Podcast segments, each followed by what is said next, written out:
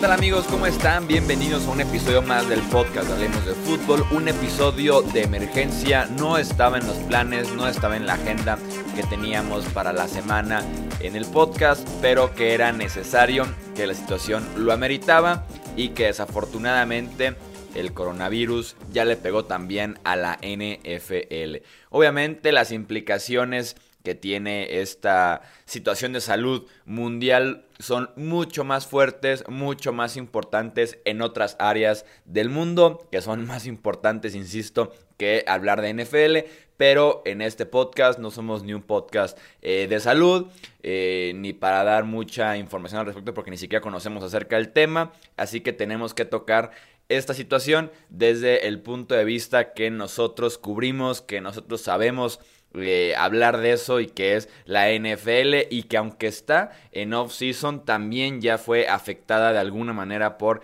el coronavirus. No es un tema tan drástico como en otras ligas adentro de Estados Unidos que tuvieron que parar por completo sus temporadas o aplazar el inicio de las mismas como la NBA, MLS, NHL, MLB y hasta el deporte universitario como el baloncesto con March Madness. Con la NFL los daños son menores desde el punto de vista general, pero delicados cuando uno entra en detalle en el día a día del off-season. Y es que el tiempo es clave en todo esto. Estamos a horas de que inicie la agencia libre y en la parte más fuerte del calendario en el que los equipos hacen la última tarea con los prospectos del draft antes de invertir una selección en ellos.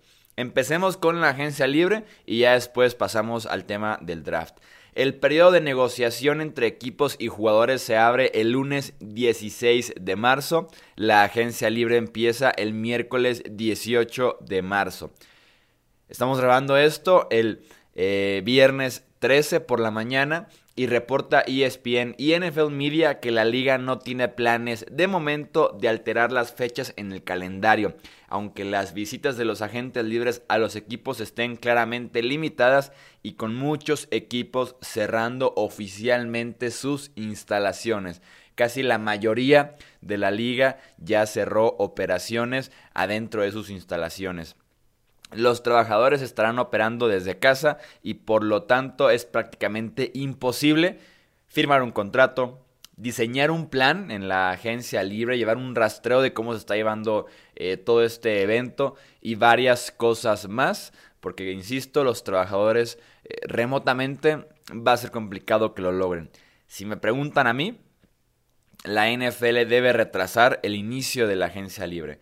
Ganan mucho haciéndolo tanto en que la atención regrese a estar en el deporte, que los equipos puedan realmente traer a los agentes libres, entrevistarlos, eh, ver pruebas médicas, etcétera, etcétera, y eh, hacer una buena decisión en lugar de estar eh, teniendo la agencia libre de esta manera y que realmente las cosas puedan salir mal. Insisto, ganan mucho y pierden muy poco si realmente retrasan el inicio de la agencia libre. Pasemos ahora al tema del draft.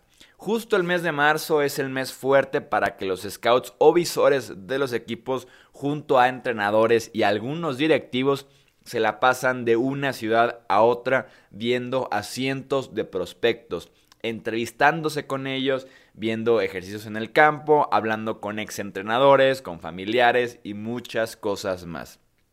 Ese movimiento de una universidad a otra ha sido cancelado por prácticamente todos los equipos de la NFL y los que aún no lo han hecho seguro que lo anunciarán en las próximas horas, pues están poniendo en peligro a su propio personal que tiene contacto con demasiadas personas en el proceso, que además viaja en vuelos comerciales y varios puntos de riesgo más. Se decía que los equipos no estaban todavía tomando medidas antes del jueves 12 eh, de marzo que empezaron poco a poco a retirarlos a los scouts y entrenadores de las carreteras, mm, de las universidades y demás, porque eh, creían que no los 32 equipos de la NFL lo iban a hacer. Entonces por ahí había una ventaja competitiva que ningún equipo quería ceder. Creo que NFL si es que hay por ahí uno o dos equipos que siguen viajando, que siguen haciendo entrevistas y demás, creo que la NFL está en posición de decir nadie lo hace y así nadie queda ni expuesto ni preocupado porque están teniendo la ventaja algunos.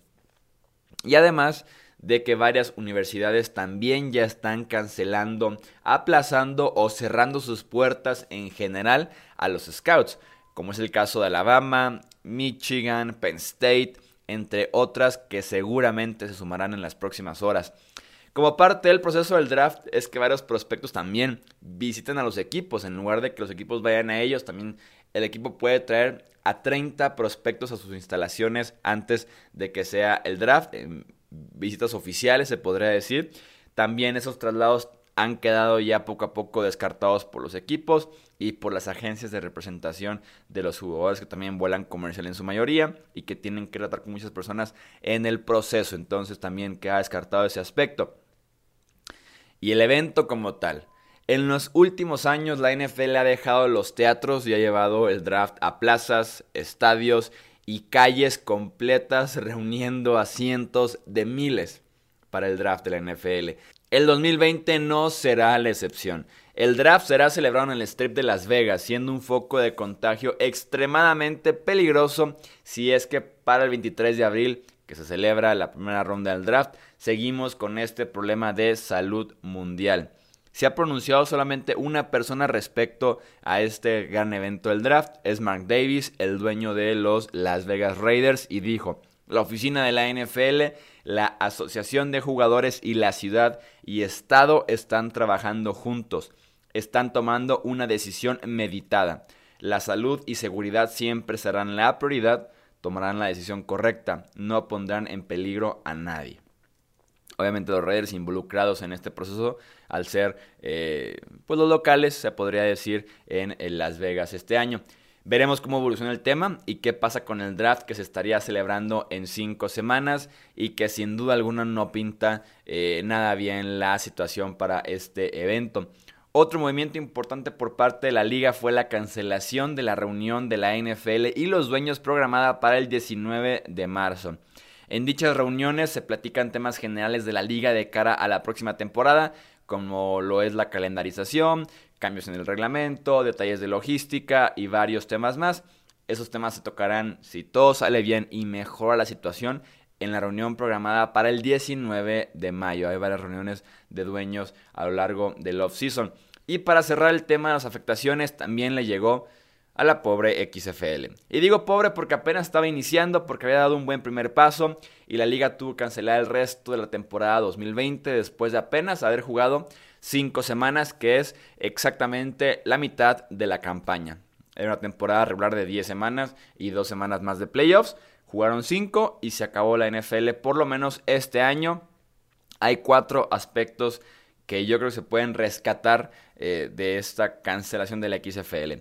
Uno, que los jugadores recibirán su sueldo el resto de la temporada. Faltaban cinco semanas y podrán cobrar esas cinco semanas.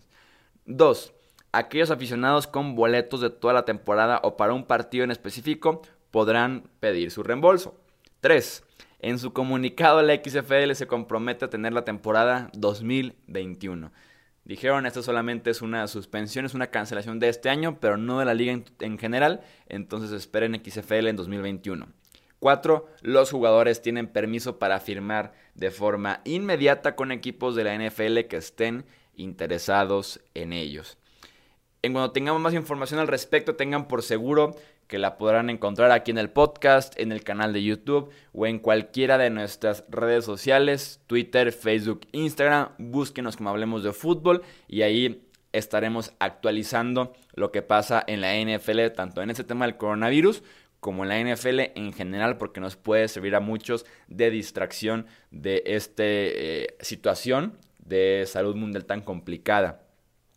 Como eh, tip personal, eh, por parte de Hablemos de Fútbol, los invito a que tomemos todos precauciones, a que escuchemos a las autoridades, nos mantengamos informados y pongamos de nuestra parte para que esto pase lo más pronto posible y cada vez sean menos los afectados. Les mando un fuerte abrazo a todos.